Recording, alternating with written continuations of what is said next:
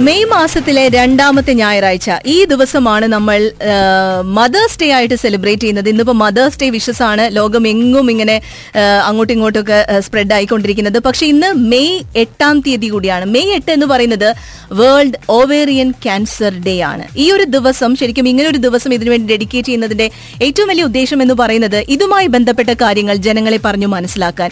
അല്ലെങ്കിൽ ഇത്തരത്തിലുള്ള ക്യാൻസറിനെ പ്രിവെന്റ് ചെയ്യാനായിട്ട് നമുക്ക് എന്തൊക്കെ ചെയ്യാൻ പറ്റും? അതേക്കുറിച്ചുള്ള ഒരു അവയർനെസ് ജനങ്ങളിലേക്ക് എത്തിക്കുക എന്നുള്ളതാണ് ഈ ഒരു May eighth world ovarian cancer day ആയിട്ട് നമ്മൾ ആചരിക്കുന്നതിന്റെ പ്രധാന ലക്ഷ്യം എന്ന് പറയുന്നത്. ഈ ഒരു വിഷയത്തെക്കുറിച്ച് സംസാരിക്കാനായിട്ട് നമ്മോടൊപ്പം ഇപ്പോൾ ജോയിൻ ചെയ്യുന്നത് എറണാകുളം അമൃത ഹോസ്പിറ്റലിലെ oncology department head doctor Pavithran sir ആണ്. ഗുഡ് ഈവനിങ് സർ സർ നമുക്ക് ഇപ്പോ ഇതുവരെയുള്ള ഒരു കണക്കുകളൊക്കെ വെച്ച് നോക്കുകയാണെങ്കിൽ ഏകദേശം ഇരുപത്തിരണ്ടായിരത്തോളം സ്ത്രീകൾക്ക് വർഷത്തിൽ ഒരു വർഷത്തിൽ ലോകമെങ്ങുമുള്ള കണക്ക് വെച്ച് നോക്കുകയാണെങ്കിൽ ഇരുപത്തിരണ്ടായിരത്തോളം സ്ത്രീകൾക്ക് ഓവേറിയൻ ക്യാൻസർ കണ്ടുപിടിക്കപ്പെടുന്നു എന്നാണ് പറയപ്പെടുന്നത്. എത്രത്തോളം ഇത് കോമൺ ആണ് നമ്മുടെ നാട്ടിൽ? ഇപ്പൊ നാട്ടിലെ ഒരു സിറ്റുവേഷൻ വെച്ച് നോക്കുകയാണെങ്കിൽ ഈ ഓവേറിയൻ ക്യാൻസർ എന്ന് പറയുന്നത് എത്രത്തോളം കോമൺ ആണ്? ഇന്ത്യയുടെ ഇന്ത്യയിലും കേരളത്തിലും എടുക്കുകയാണെങ്കിൽ സ്ത്രീകളിൽ കണ്ടുവരുന്ന ക്യാൻസറുകളിൽ നാലാം സ്ഥാനം ഓവറിൻ ക്യാൻസറിനാണ് ആദ്യത്തെ ഫസ്റ്റ് സ്ഥാനം ബ്രസ്റ്റ് ക്യാൻസർ ആണ്. രണ്ടാമത് സെർവിക്കൽ ക്യാൻസർ പിന്നെ മൂന്നാമത് കോളൺ ക്യാൻസർ നാലാമത് ഒവേറിയൻ ക്യാൻസർ ഓക്കെ അങ്ങനെയാണ്. അപ്പൊ അതിൽ ഒവേറിയൻ ക്യാൻസർ തന്നെ ഇപ്പം സ്റ്റാറ്റിസ്റ്റിക്സ് പറയുകയാണെങ്കിൽ അഞ്ചിൽ അത് ഒരു ലക്ഷത്തിൽ അഞ്ച് എന്ന തോന്നലാണ് ഒവേറിയൻ ക്യാൻസർ കണ്ടുവരുന്നത്. ഓക്കെ ഒരു ലക്ഷം സ്ത്രീകളിൽ അഞ്ചു പേർക്ക്. വരാനുള്ള വരാനുള്ള സാധ്യതയുണ്ട്. ഓക്കെ അപ്പൊ ആക്ച്വലി നമ്മൾ നോക്കുമ്പോൾ എന്താണ് ഇതിന്റെ ഒരു ഏർലി സൈൻ എന്താണ്? എങ്ങനെയാണ് നമുക്ക് തുടക്കത്തിൽ ഇത് കണ്ടുപിടിക്കാൻ പറ്റുക? പ്രത്യേകിച്ച് നമുക്കിപ്പോൾ സാധാരണക്കാരനെ സംബന്ധിച്ചിടത്തോളം ചിന്തിക്കുമ്പോൾ ഒരു പിടിയും കിട്ടാത്തൊരു സംഭവമാണ്. എങ്ങനെയാണ് ഇതിന്റെ ഒരു ഏർലി സയൻസ് നമുക്ക് എങ്ങനെ കണ്ടുപിടിക്കാൻ പറ്റും. ഇത് ഏർലി സയൻസ് വളരെ കുറവാണ്. കാരണം മിക്ക ഒവേറിയൻ ക്യാൻസറും പലപ്പോഴും അത് അഡ്വാൻസ് സ്റ്റേജിലാണ് നമ്മൾ കണ്ടുപിടിക്കുന്നത്. പ്രത്യേക കാരണം വയറിലാണല്ലോ അന്താക്ഷം ഇരിക്കുന്നത്. അപ്പോൾ ഈ വയറിൽ എന്തെങ്കിലും ബുദ്ധിമുട്ടുണ്ടാകുമെന്ന് പ്രത്യേകിച്ച് ചിലപ്പോൾ വയറ് വീർക്കുകയോ അങ്ങനെയൊക്കെ ചെയ്യുമ്പോഴാണ് അത് അഡ്വാൻസ് സ്റ്റേജ് ആയി. ഉം ഇപ്പൊ നേരത്തെ ചിലപ്പോ ഈ സിസ്റ്റ് വലുതാവുക അല്ലെങ്കിൽ ഈ ട്യൂമർ വലുതായി വേദന ഉണ്ടാവുകയാണെങ്കിൽ നമുക്ക് ചിലപ്പോൾ കണ്ടുപിടിക്കാൻ പറ്റും. അല്ലെങ്കിൽ ചിലപ്പോ അസാധാരണമായ ബ്ലീഡിങ്. അങ്ങനെയൊക്കെ ഉണ്ടാവുകയാണെങ്കിൽ മാത്രമേ നമുക്ക് നേരത്തെ കണ്ടുപിടിക്കാൻ പറ്റുള്ളൂ അല്ലെങ്കിൽ മറ്റെന്തെങ്കിലും ടെസ്റ്റുകൾക്കായിട്ട് നമ്മൾ പരിശോധന അൾട്രാസൗണ്ട് സ്കാനോ അങ്ങനെയുള്ള സ്കാൻ ചെയ്യുകയാണെങ്കിൽ ചിലപ്പോൾ നേരത്തെ കണ്ടുപിടിച്ചിരിക്കാം. ഓക്കെ. അപ്പൊ നമ്മൾ ശ്രദ്ധിക്കേണ്ട കാര്യം എന്ന് വെച്ചാൽ പ്രത്യേകിച്ച് ഇപ്പം ഗ്യാസിന്റെ ബുദ്ധിമുട്ടാണെന്ന് നമ്മൾ പലപ്പോഴും തെറ്റിദ്ധരിക്കപ്പെടുന്ന തരത്തിലുള്ള ബുദ്ധിമുട്ടുകൾ. ചിലപ്പോൾ അത് അങ്ങനത്തെ സിംറ്റം ഇതിന്റെ ചിലപ്പോ ഈ ഈ അണ്ടാശയ ക്യാൻസറിന്റെയോ അല്ലെങ്കിൽ അതുപോലെ തന്നെ ഈ ഗ്യാസ്ട്രോണ്ടിക്കൽ ക്യാൻസർ പ്രസ്തമ ക്യാൻസർ ആമാശയ ക്യാൻസർ ഇതിന്റെയൊക്കെ ചിലപ്പോൾ തുടക്കമാവാം. അപ്പൊ അതുകൊണ്ട് അത്തരത്തിലുള്ള ബുദ്ധിമുട്ടുകൾ കൂടുതൽ ദിവസം നീണ്ടു നിൽക്കുകയാണെങ്കിൽ. ഇപ്പൊ മരുന്ന് കഴിച്ച് ഗ്യാസിന്റെ മരുന്ന് കഴിച്ചു വ്യത്യാസമില്ല. അങ്ങനെയാണെങ്കിൽ നമ്മളത് കൂടുതൽ പരിശോധനയ്ക്ക് വിധേയമാക്കിയാൽ ചിലപ്പോൾ നേരത്തെ കണ്ടുപിടിക്കാൻ പറ്റും ഡോക്ടർ ഒരു സംശയം ചോദിക്കട്ടെ. സാധാരണ ഈ ഓവേറിയൻ ക്യാൻസർ വരുമ്പോൾ ഇത് ഓവുലേഷൻ എന്തെങ്കിലും തരത്തിൽ ബാധിക്കുന്നുണ്ടോ? അങ്ങനെയാണെങ്കിൽ ഇപ്പോൾ ഓവുലേഷൻ സമയത്ത് പെയിൻ വരാനുള്ള സാധ്യത അങ്ങനെ എന്തെങ്കിലും ഒരു അബ്നോമാലിറ്റി നോട്ട് ചെയ്യപ്പെടുകയാണെങ്കിൽ നമുക്ക് സ്വാഭാവികമായിട്ട് ഒരു ഡോക്ടറെ കൺസൾട്ട് ചെയ്യാൻ നമുക്ക് തോന്നും. ഒരു സൈനും ഇല്ലാത്ത ഇതിൽ ഒരു സി ടി സ്കാനിലൂടെ തന്നെ ഇത് കണ്ടുപിടിക്കാനുള്ള സാധ്യത എത്രത്തോളം ഉണ്ട്? അതിപ്പോ നമ്മൾ ഓവുലേഷൻ എന്ന് പറയുന്നത് ഈ സാധാരണയായിട്ട് ഈ കൂടെ കൂടെ ഉണ്ടാകുന്ന അതായത് തുടർച്ചയായി ഉണ്ടാകുന്ന ഓവുലേഷൻ അണ്ട അണ്ട ഉൽപാദനം അണ്ട ഉൽപാദനം അതാണ് ഇതിന്റെ ഒരു പ്രധാന കാരണമായിട്ട് പറയപ്പെടുന്നത്. പ്രത്യേകിച്ച് ഇപ്പം ഗർഭ ഗർഭിണികളിലാകുമ്പോൾ അണ്ടോൽപാദനം നിൽക്കുകയാണ്. അതുപോലെ നമ്മളിപ്പം ഗർഭനിരോധന ഗുളികൾ ഉപയോഗിക്കുകയാണെങ്കിൽ അണ്ടോൽപാദനം നിൽക്കുകയാണ്. അപ്പൊ അങ്ങനെയുള്ള സന്ദർഭങ്ങളിൽ അല്ലെങ്കിൽ അങ്ങനെയുള്ള അവസരങ്ങളിൽ ഈ അണ്ടാജ അണ്ടാശയ ക്യാൻസർ വരാനുള്ള സാധ്യത കുറവാണ്. അത്തരം സ്ത്രീകൾക്ക് ഗർഭിണികളാകാത്ത അതെ അതെ. ഗർഭിണികളാകാത്തവരിലാണ് അണ്ടാശയ ക്യാൻസർ കൂടുതലായിട്ട് കണ്ടുവരുന്നത് അത് ശരി. Okay okay. അപ്പൊ ഇത്തരത്തിലുള്ള ഈ ട്രീറ്റ്മെന്റ്സ് അല്ലെങ്കിൽ ഇത്തരത്തിലുള്ള പ്രിക്കോഷൻസും ഏതെങ്കിലും കാരണവശാൽ ഈ ഒരു സെർവിക്കൽ ക്യാൻസറിന് അല്ല സെർവിക്കൽ അല്ല ഒവേറിയൻ ക്യാൻസറിന് കാരണമാകുന്നുണ്ടോ?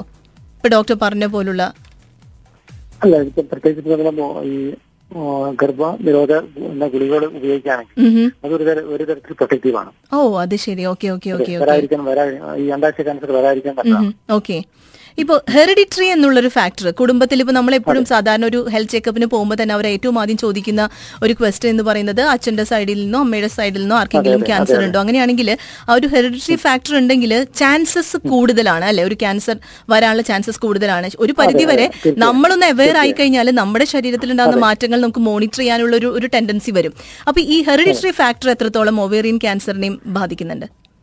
ഇപ്പം ഒവേറിയൻ ക്യാൻസർ ഏകദേശം അഞ്ച് മുതൽ പത്ത് ശതമാനം വരെ ഒവേറിയൻ ക്യാൻസറും ഈ ഹൃദയത്തെയും പാരമ്പര്യമായിട്ട് ബന്ധപ്പെട്ടിരിക്കുന്നു അതായത് ഇതിൽ പ്രധാനപ്പെട്ടത് ഈ heredity breast ovarian cancer syndrome എന്ന് പറയുന്നതാണ്.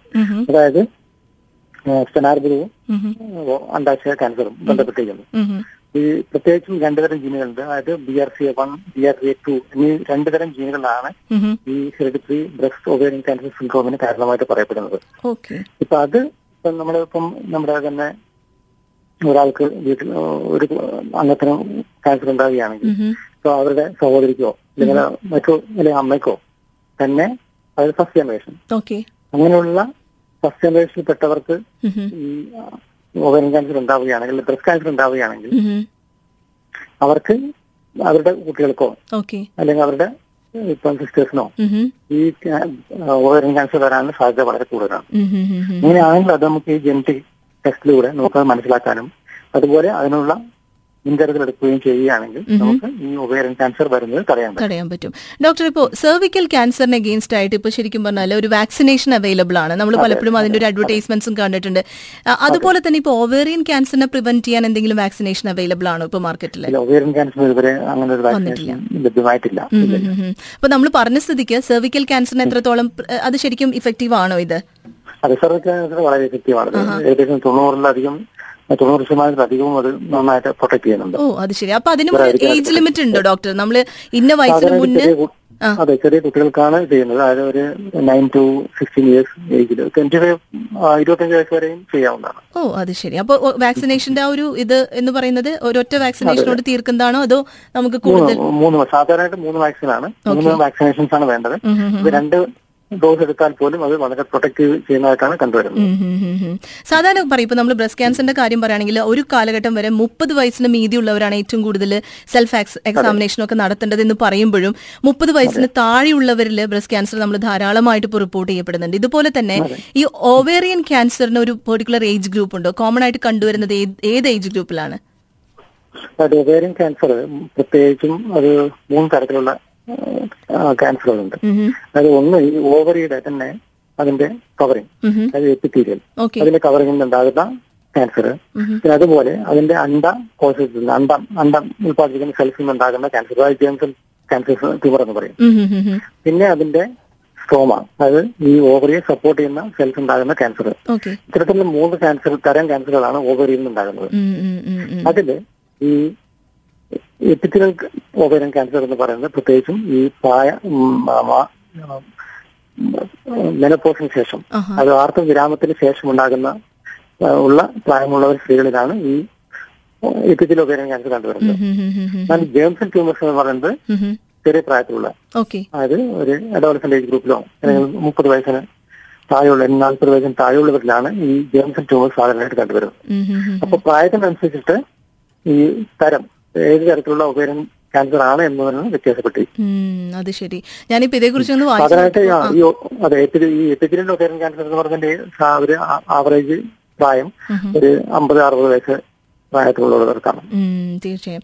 ഡോക്ടർ അതുപോലെ തന്നെ ഇപ്പൊ നമ്മൾ പറയും ഈ ഒരു സിറ്റുവേഷൻ ഏതെങ്കിലും ഇപ്പോൾ ഒരു ക്യാൻസർ ഡിറ്റക്ട് ചെയ്ത് കഴിഞ്ഞാൽ അത് കഴിഞ്ഞിട്ടുള്ള ട്രീറ്റ്മെന്റ് പ്രോപ്പർ ആയിട്ടൊരു ട്രീറ്റ്മെന്റ് എടുക്കുക. അതായത് ഓൾട്ടർനേറ്റീവ് സിസ്റ്റത്തിനൊന്നും ഡിപ്പെൻഡ് ചെയ്യാതെ പ്രോപ്പർ ആയിട്ടുള്ള ഒരു ട്രീറ്റ്മെന്റ് എടുക്കുക പ്രോപ്പർ ആയിട്ടുള്ള ഫോളോ അപ്പ് ചെയ്യുക എന്നുള്ളത് വളരെ ഇമ്പോർട്ടന്റ് ആണ്. കാരണം പലപ്പോഴും എല്ലാവർക്കും പറ്റുന്ന ചില മിസ്റ്റേക്സ് ഉണ്ട്. ഞാൻ എന്റെ ജീവിതത്തിൽ നിന്ന് പറയുകയാണെങ്കിൽ ഒരു പക്ഷെ ചില എന്റെ വളരെ ക്ലോസ് ആയിട്ടുള്ള ഒരു ആൾക്ക് ക്യാൻസർ വന്ന സമയത്ത് നമുക്ക് പോലും ഒരു പ്രോപ്പർ ആയിട്ട് ഒരു ഡിസിഷൻ എടുക്കാനായിട്ട് പറ്റാത്ത ചില സന്ദർഭങ്ങൾ ഉണ്ടായിട്ടുണ്ടായിരുന്നു. അപ്പോൾ ഇത്തരത്തിൽ ഇപ്പൊ ഡോക്ടർ കുറെ അധികം പേരെ ഡീൽ ചെയ്യുന്നതാണ്. ഇത്തരത്തിലുള്ള മിസ്റ്റേക്സ് അവോയ്ഡ് ചെയ്ത് കഴിഞ്ഞാൽ തന്നെ നമുക്കൊരു പ്യുവർ ആയി അതായത് കംപ്ലീറ്റ് ആയിട്ട് ക്യൂർ ആക്കാൻ പറ്റുന്ന ഒരു സിറ്റുവേഷൻ നമ്മളായിട്ട് തന്നെ തടഞ്ഞു നിർത്തുന്ന സിറ്റുവേഷൻസ് ഉണ്ടാവാറുണ്ട് അല്ലെ? ഇപ്പോഴും അങ്ങനെ ഒരു ഒരു ഒരു ഒരു ഹാബിറ്റ് അല്ലെങ്കിൽ പലരിലും കണ്ടുവരുന്നുണ്ട്. നമുക്കത് അതിലാണ് ഒരു അവയർനെസ് വേണ്ടതെന്ന് എനിക്ക് പലപ്പോഴും തോന്നാറുണ്ട്. എന്തെങ്കിലും ഒരു അസുഖമാണെന്ന് പറഞ്ഞാൽ പെട്ടെന്ന് നമ്മൾ കൊളാപ്സ്ഡ് ആവുന്നു പെട്ടെന്ന് നമ്മൾ മോറലി ഡിപ്പ് ആവുന്നു. പക്ഷെ ഒരു പ്രോപ്പർ. ട്രീറ്റ്മെന്റിന് മുന്നോട്ട് വരാത്തൊരു അവസ്ഥ അത്. നമുക്ക് എങ്ങനെ മാറ്റിയെടുക്കാം ഡോക്ടർ അല്ല പ്രത്യേകിച്ചും അത് ഇപ്പോഴും നമ്മുടെ ഈ ക്യാൻസറിനെ കുറിച്ചും അതിന്റെ ചികിത്സകളെ കുറിച്ചുമുള്ള തിരിച്ചറിവുകളാണ് പേടിയുണ്ട്. അല്ലേ? ഇപ്പൊ ഒരു- ഒരു കീമോതെറാപ്പി ഒരു റേഡിയേഷൻ എന്നൊക്കെ പറയുമ്പോൾ ഒരു പേടി വരുന്നുണ്ട്. എന്ന് പറഞ്ഞാൽ അതെ അതെ. ഇപ്പോഴും ക്യാൻസർ എന്ന് പറഞ്ഞാൽ ഒരു മാരകരോഗമാണ്. ചികിത്സിച്ചാൽ മാറില്ല എന്നുള്ള ആ ഒരു ചിന്താഗതി ഇപ്പോഴും മാറിയിട്ടില്ല. എന്നാൽ അതിപ്പം പിന്നെയുള്ളത് അതിന്റെ ചികിത്സകളെ കുറിച്ചുള്ള പേടിയാണ് ഇപ്പൊ കീമോതെറാപ്പി ആണെങ്കിലും മുടി പോകും.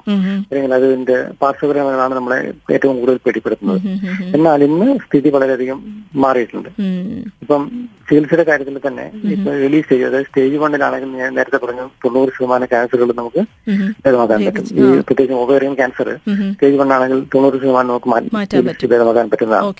അപ്പൊ അതുകൊണ്ട് ഇപ്പം നേരത്തെ തന്നെ നമ്മൾ അതിന്റെ ലക്ഷണങ്ങൾ കാണുമ്പോൾ തന്നെ പരിശോധനകൾക്ക് ഉം. അതുപോലെ നല്ല ഒരു സർജിക്കൽ ഓങ്കോളജിസ്റ്റിലെ ഗൈനകോ ഓങ്കോളജിസ്റ്റിനെ കണ്ടിട്ട്. ചികിത്സിക്കുകയും ചെയ്താൽ അതിനുള്ള പ്രോപ്പർ സർജറിയാണ് ഏറ്റവും പ്രധാനം ഈ ഒബേറിയൻ ക്യാൻസറിൽ സർജറിയാണ് ഏറ്റവും പ്രധാനമായിട്ടുള്ളത്. അപ്പൊ അതൊരു പ്രോപ്പർ സർജറി സർജറി ആയിരിക്കണം ഉം, അല്ലെങ്കിൽ അങ്ങനെയാണെങ്കിൽ അത് ഏറ്റവും സ്പ്രെഡ് ആയിട്ടുണ്ടെങ്കിൽ തന്നെ. അതിലുള്ള കോശങ്ങൾ വളരെ ചെറിയ തോതിൽ മാത്രം ബാക്കി വെച്ച് അല്ലെങ്കിൽ കഴിയുന്നത്ര നന്നായിട്ട് എടുത്തു കളയുകയാണെങ്കിൽ. അത് മാറാനുള്ള സാധ്യത വളരെ കൂടുതലാണ്. തീർച്ചയായും തീർച്ചയായും. അപ്പൊ ജനങ്ങൾ ശരിക്കും പറഞ്ഞാൽ വല്ലാതെ പേടിച്ച് പിന്നോട്ട് പോവാതെ ധൈര്യപൂർവം ഇതിനെ ഫൈറ്റ് ചെയ്ത് കഴിഞ്ഞാൽ ഒരു പരിധി വരെ നമുക്ക് നൂറ് ശതമാനവും ഇത് ക്യൂർ ആക്കാൻ പറ്റും എന്നുള്ളത് ഒരു യാഥാർത്ഥ്യം തന്നെയാണ് അല്ലെ കാരണം എന്താണെന്ന് വെച്ചാൽ ഞാൻ ഓർക്കുന്നുണ്ട് ഡോക്ടർ ഞാൻ ഒരിക്കൽ അവിടെ വിസിറ്റ് ചെയ്ത സമയത്ത് ദുബായിൽ നിന്നുള്ള ഒരു പേഷ്യന്റ് അദ്ദേഹത്തിന് കഴുത്തിലായിരുന്നു ഒരു ക്യാൻസർ ഡിറ്റക്ട് ചെയ്തിട്ടുണ്ടായിരുന്നത്. പക്ഷെ വളരെ കോൺഫിഡന്റ് ആയിട്ട് റേഡിയേഷൻ കീമോ ഇതിലെല്ലാം കഴിഞ്ഞ് പിന്നെ ദാ സ്ലോലി സ്ലോലി നോർമൽ ആയിട്ടുള്ള ഒരു സിറ്റുവേഷനിലേക്ക് മടങ്ങി വരുന്ന അദ്ദേഹത്തെ ഞാൻ കണ്ടിരുന്നു. അപ്പോഴും വളരെ പ്ലസന്റ് ആയിട്ട് കാര്യങ്ങൾ ഫേസ് ചെയ്യുന്ന ചങ്കൂറ്റത്തോടെ നേരിടുന്ന അദ്ദേഹത്തെ കണ്ടപ്പോൾ അദ്ദേഹം പറഞ്ഞൊരു കാര്യമാണ്. ജനങ്ങളിലേക്ക് ഇത്തരം ഇത്തരത്തിലുള്ള ട്രീറ്റ്മെന്റിനെതിരെ മുഖം തിരിച്ചു നിൽക്കാത്ത ഒരു അവസ്ഥ ജനങ്ങളിലേക്ക് എത്തിക്കാൻ എന്താണ് ഹിറ്റ് എഫ് എമ്മിന് ചെയ്യാൻ പറ്റുക? അത് മാക്സിമം ചെയ്യണമെന്ന് തിരിച്ചൊരു അഡ്വൈസ് തന്നത് ഞാൻ ഓർക്കുന്നുണ്ട്. ശരിക്കും അവരൊക്കെ അത്തരത്തിലുള്ള മനഃശക്തിയുള്ളവരൊക്കെ നമ്മൾ സമ്മതിച്ചേ പറ്റൂ. തീർച്ചയായും. അവരൊക്കെയാണ് ബാക്കിയുള്ളവർക്കൊക്കെ ഒരു വഴികാട്ടിയായിട്ട് മാറാൻ പോകുന്നത്. തീർച്ചയായും. Thank you so much doctor എന്തായാലും ഈ ഒരു ഇത്രയും വിഷയങ്ങളെ കുറിച്ച് സംസാരിക്കാനായിട്ട് ഡോക്ടറോട് കഴിഞ്ഞതിൽ വളരെയധികം സന്തോഷമുണ്ട്. Thanks load doctor